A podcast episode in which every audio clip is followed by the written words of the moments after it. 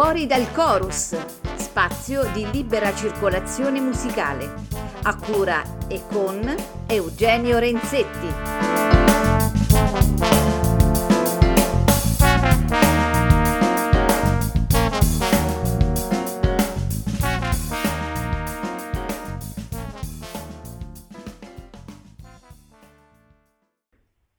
Cari amici di Fuori dal Chorus, ben trovati, buon sabato. E oggi siamo qui e riprendiamo la, nostro, la nostra attività di promozione di, di, dischi di jazz. E siamo qui con un ospite molto speciale, molto gradito, e che fa, eh, la, diciamo, parla de, per la seconda volta di un'orchestra, un'orchestra che è nata quest'estate, ma adesso non, non, dico altro perché poi ce ne parlerà lui. Sto parlando di Red Pellini. Ciao Red, buonasera e benvenuto a Fuori del Chorus. Ciao a tutti, grazie di avermi invitato, grazie, grazie. Allora, eh, ti faccio la stessa domanda che feci a Giorgio nella scorsa trasmissione. Eh, se, do- se, tu dovessi presentarti, come ti- come- chi è Red Pellini? Come ti presenteresti? chi è Red Pellini?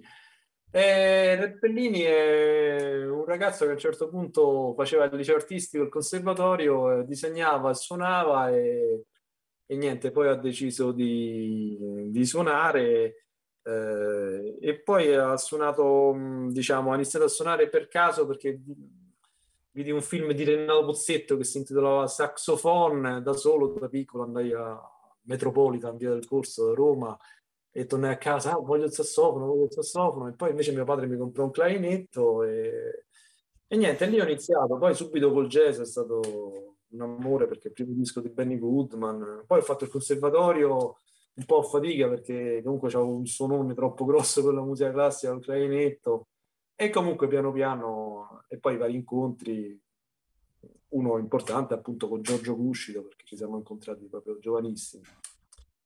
E... Certo. più domande particolari perché sennò inizio a parlare. no, no, sì, assolutamente. Allora, Red, per chi non lo sapesse, è un, eh, su, un, su, un'intervista che ho trovato su, su internet ti descrivono un giovanotto matto. Ora, eh, io giovanotto sicuramente, matto secondo me un po' meno, nel senso che mm, sicuramente, sicuramente... Come scusa? No, no, eh, anche Giovanotto oramai è, vecchia la cosa. Ah, ma, ma, figurati. Insomma, comunque, giustamente ti definiscono un amante della musica degli anni venti. E io ti chiederei eh, perché, eh, cosa ti ha affascinato, diciamo, a tal punto di quel, di quel, di quel, di quel periodo da, da, farne la bandiera di, di tutta una carriera, insomma, per il quale tu sei riconosciuto a livello universale? Eh, sì, guarda, e niente, è stato molto come, come, dicevo prima, il primo disco che comprai, così mm, me lo consiglio mio padre, sono in Trento, ti piace un po' il jazz, compra Benny Goodman, comprai un disco di Benny Goodman. Poi mi compravo un disco a settimana e, e vedevo sempre questa faccia un po' impressionistica no? di, di Bix Beiderbecke su una collezione che vendevano da ricordi. Alla fine mi sono comprato un disco di Bix e quando sentì la gang di Bix, che è una cosa un po' particolare la gang di Bix Butterbeck, perché al posto del comune contrabbasso o basso tuba che si usava negli anni 20 c'era il sax basso.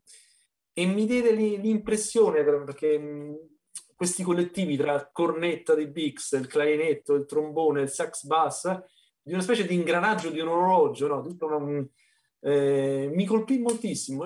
Fu proprio un, primo, un, un, amore a prima vista proprio col jazz. Non è stato consigliato da nessuno, ecco, nel, nel senso mi sono avvicinato e ci sono rimasto, ecco, nel senso rimasto su questo stile, perché molti poi dopo si affacciano pure ad altri stili, anche perché eh, era, si affacciano ad altri stili perché è difficile, eh, specialmente in, in quel periodo, per un ragazzo, ma anche adesso penso, di un ragazzo di, di 14-15 anni, ehm, suonare quel tipo di musica e essere da solo, perché poi tutti quelli che studiano adesso iniziano da Charlie Parker con le scuole di musica, dei conservatori, insomma, non è che ti parlano di Dixieland, insomma, era una, una, una pecora nera. E, e, però questo mi ha avvantaggiato perché subito mi hanno notato, diciamo, questi vecchi, vecchi cara- cariati del jazz italiano come Carlo Loffredo, Lino Patruno, Romano Mussolini eh, e mi hanno buttato avanti come diciamo nuovo talento così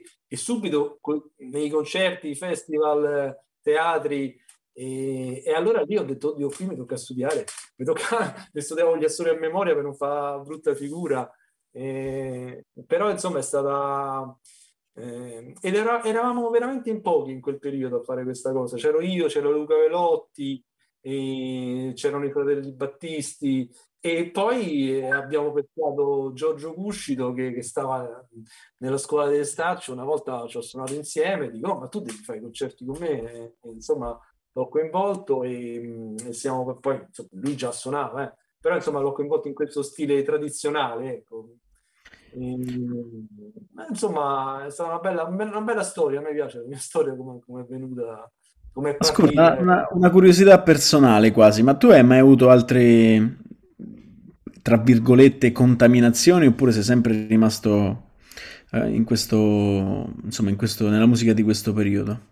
Guarda, per quanto riguarda il jazz tradizionale, io mh, mm, eh, non mi sono mai piaciuti quelli che lo, che lo suonano esattamente quasi da musica classica, eh, cercando di, di imitare so, i timbri oppure i fraseggi. A me piacciono molto i temi del jazz tradizionale, i temi, eh, le strutture armoniche su cui improvvisare ma mh, mm, poi quando mi lascio andare con gli assoli mi, sca- mi scappano anche le frasi bebop, poi ecco, eh, già a 16 anni avevo sempre l'omnibook di Charlie Parker davanti, lo studiavo, eh. questo certo. eh, mi, ha, diciamo, mi, ha, creato anche un po' uno stile particolare, un po' un misto che poi la cosa più importante è l'originalità, no? In questo certo.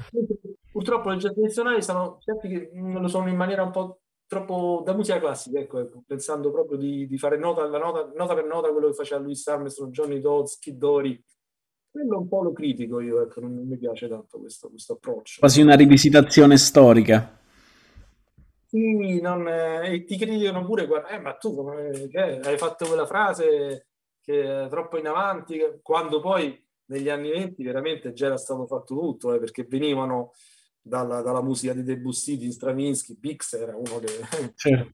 negli anni 20 ha, fatto tutto. Poi dopo si è, risimpli- eh, si è tornata un po' alla, alla, sintesi proprio con lo swing, eh? ma negli anni 20 c'erano cose, le orchestrazioni erano, erano toste, con accordi esatonali, insomma, tredicesime. Eh, insomma, ehm, devo dire che Ecco, la, la, cosa che non mi piace è ecco, rifare il jazz tradizionale esattamente come un disco, questo qui sono stato sempre attento. Certo, certo.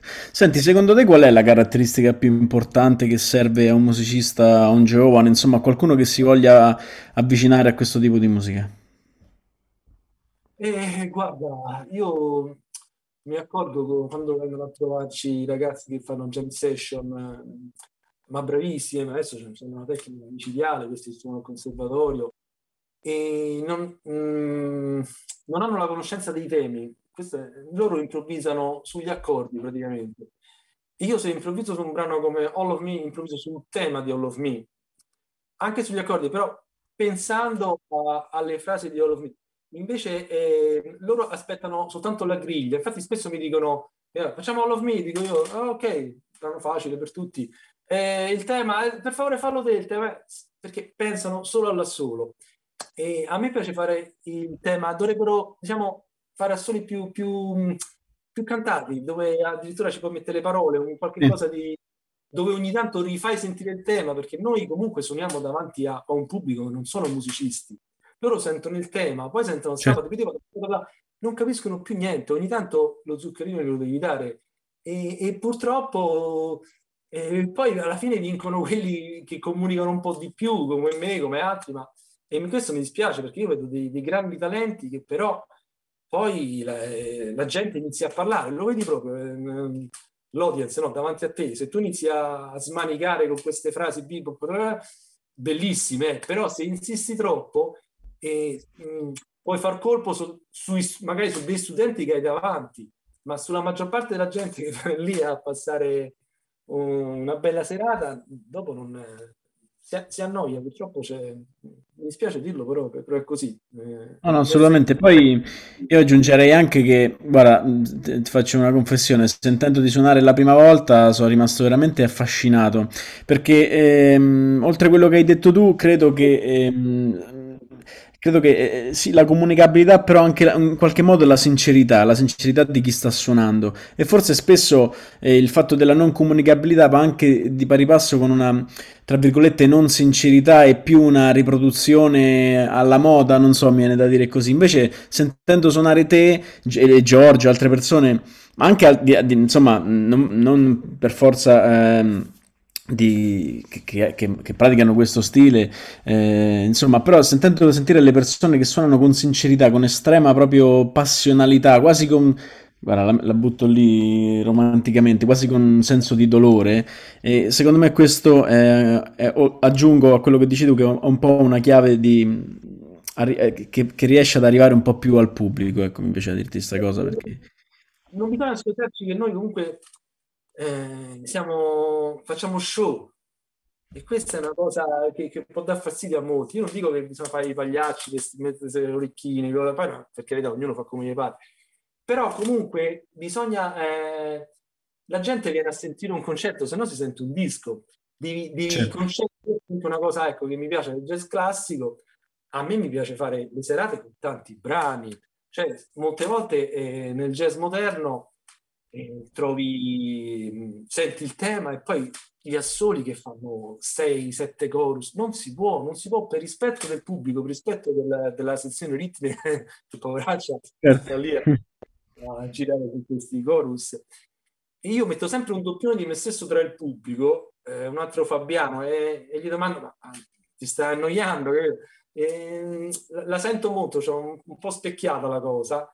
E, e poi mi piacciono i temi, mi piace passare da un tema all'altro, non, non possono durare tanto i, i brani. Mi piace la durata quasi Certo. degli anni, degli anni 30, insomma, quei tre minuti e mezzo, così, se no è come mangiare, mangi una torta che è buona, mangia un'altra torta, alla fine non ce la fai. Certo. Senti, parlando di, di brani, parlando di tanti brani, dobbiamo per forza, non possiamo non, non parlare dei Red Cats, che è questa realtà assurda che tu e Giorgio, come qui sì, dei pazzi, avete creato durante un periodo nel quale l'orchestra era forse l'ultima cosa che poteva venire in mente a qualcuno. Perché i Red Cats? Eh, a un certo punto, mh, devo dire che con Giorgio eh, ci eravamo riuniti da, da circa 6, 7, 8 mesi, perché noi non, non suonavamo più da, da tantissimi anni insieme, avevamo preso altre, altre vie, altri percorsi, insomma, e abbiamo iniziato a suonare. Io l'ho chiamato in un locale che mi aveva dato fiducia, una, una serata settimanale. Oh, sai ti dico, mo, eh, richiamo Giorgio così mi voglio divertire perché la pensa come me, insomma. eh. E invece dopo qualche mese, boom, è arrivato il problema del- della pandemia e allora abbiamo deciso proprio di sfruttare questo periodo e, e devo dire, Giorgio si è messo tutto con gli arrangiamenti. e, mm, che poi questa cosa degli arrangiamenti, perché all'inizio, tantissimi anni fa, eh, diciamo ero io che facevo gli arrangiamenti, avevamo di un'orchestra, la prima orchestra che abbiamo avuto eh, si chiamava The Ghost of the Twenties, Fantasmi degli anni 20, dove c'era eh, Giorgio Cucci, dove c'era Luca Velotti, Adriano Mazzoletti, Ario Dante, insomma, c'è gente poi che è diventata molto... Sì, certo. E invece questa volta lui ha fatto tutti gli arrangiamenti e, ma che, insieme ci siamo consigliati su- sui brani, su- anche su- sulle frasi da, da utilizzare. E, e poi abbiamo, abbiamo fatto le prove, ci vedevamo una volta a settimana eh, con tutti i dovuti rischi in questo locale del Cotton Club che, ci ha prestato la, la sala gentilmente e comunque mh, è stata l'orchestra se non, se non fa le prove non, non la monta Certo, certo, te mi ricordo a sostituire il trombonista certo. e... Senti una cosa, ah, scusa, scusa, perdonami. no no finito, dimmi. No, volevo chiederti, secondo te una realtà come questa, ad oggi, tralasciando il fattore pandemia, comunque in una- anche in un periodo storico nel quale la socialità ha acquisito un, insomma, un ruolo particolare, è una caratteristica strana in qualche modo, secondo te un'orchestra come i Red Cats, eh, che cosa può rappresentare per la società della musica, insomma, per i musicisti? Ma guarda, è molto importante in questo periodo non ci scordiamo che noi siamo negli anni 20 eh, del 2000 e negli anni 20, eh, un secolo fa, uscivano dalla, da una pandemia, no? Cioè, la spagnola che aveva fatto ancora più morti di, questa, di questa nostra, diciamo. E, e, quando si esce da queste, secondo me, ecco, anche, anche la, la, degli anni 20, i Roaring Twenties, gli anni ruggenti, era perché la gente dopo questo periodo eh, triste si voleva assolutamente divertire e, e, in America è esploso una cosa incredibile. Eh, cioè, era tutto bello il teatro, la moda, il jazz, il jazz è una creazione americana, no? E, certo. e adesso la gente ha bisogno, secondo me, anche di, di sorridere ai concerti, eh, perché i concerti seriosi sono bellissimi, però eh, il Dixieland, il jazz degli anni 20 è una musica gioiosa, questo è indubbio, e, ed è proprio il momento di, di proporre queste cose, secondo me. Eh, insomma, è, pensa è, che c'è un libro. È uscito un libro di Paolo Di Paolo proprio qualche mese fa che si chiama proprio Svegliarsi negli anni venti e è la stessa cosa che dicevi tu, proprio come, come ci si è ritrovati cent'anni, cent'anni più avanti. Si narra pure che Louis Armstrong un po' in certi aneddoti dice ma eh, perché a un certo punto non, non suonavano più nemmeno loro, erano bloccati, no? Dice ma quando risuoniamo, quando risuoniamo? E poi dopo boom, c'è stata la botta perché c'era una voglia di suonare, oh, la suonarella, no? Avevi voglia. e, certo. E poi, eh, vabbè, poi lì tutto il problema delle... E poi si è interrotto con il 1929, è successo, vabbè, quello che è successo. Però comunque gli 20 sono dorati, proprio, al limite del kitsch proprio, no? L'hanno sfiorato, eh? Certo. Certo. Senti, con Giorgia abbiamo presentato il volume 1. Con te presentiamo il volume 2 che è uscito ieri, lo ricordo a tutti per chi lo volesse poi insomma acquistare su Bandcamp. Ma ci dobbiamo aspettare anche un volume 3? Ah, io spero il volume 3 sarà il prossimo disco eh, perché abbiamo ancora eh, i brani da, da, proporre, tra l'altro in cantiere, ma, ma già abbiamo dei nuovi arrangiamenti che però insomma chiaramente non c'entravano nel disco e secondo me si può fare anche un, un terzo volume eh, bello, magari con degli ospiti eh, questa volta, dei, dei guest, che mi piacerebbe questa idea. Guarda Red, allora finiamo così, così innanzitutto ti ringrazio, sono veramente felice che hai partecipato a questa cosa perché per noi è importantissimo avere gente come voi, cioè veramente fa crescere l'attenzione verso la, la cultura in generale, in tutte le sue sfaccettature. Sono contento che, insomma, che c'è stata anche una continuità in qualche modo tra te, Giorgio e, e l'orchestra. E finisco, prima di salutarci ti faccio l'ultima domanda. Allora, in, in, una tua intervista del 2012, quindi dieci anni fa, alla tua doma- alla domanda Red, chi vorresti incontrare da Karl Marx, Duke Ellington e Marilyn Monroe, tu eh, rispondessi Marilyn. Oggi daresti la stessa risposta? Ma guarda, Marilyn e Duke Ellington, ma, ma pure... Okay. dal jazz, perché comunque Marilyn eh, è legata al jazz, c'è il famoso film A qualcuno piace caldo, no? Quello è un film sul jazz, secondo me. E per quanto riguarda Ellie, eh, Ellie era una domanda tra bocchetto comunque mi faceva qualche cosa del genere. sì, guarda, tutte e due sicuramente, dai. Va bene. Senti, allora io ti saluto, ti ringrazio. Adesso ci spariamo tutto il volume 2 dei Red Cats che invito a seguire su tutte le pagine, su tutti i social, insomma. E niente, ti saluto e grazie ancora. Grazie Genio, grazie, alla prossima. Ciao ciao.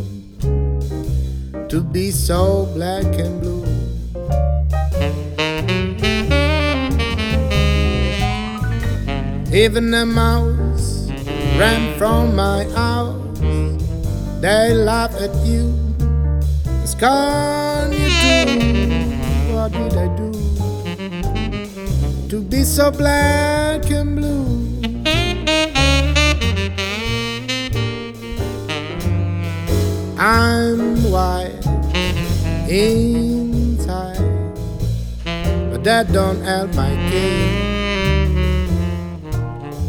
Cause I can't hide what is in my face.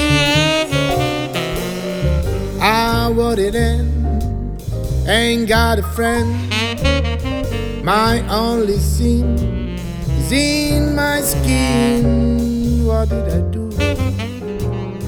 to be so black and blue?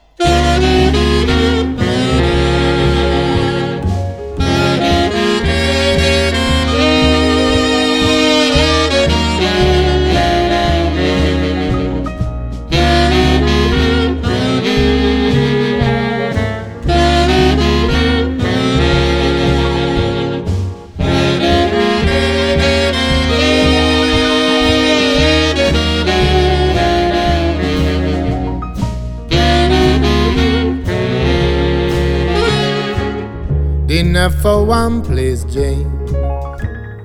Madam will not be dining. Yes, you may bring the wine in. Love plays such funny games. Dinner for one, please, Jane. Close madam's room, we party.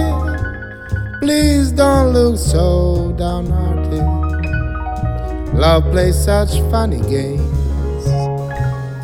Since my best friend told her of another, I had no chance to deny.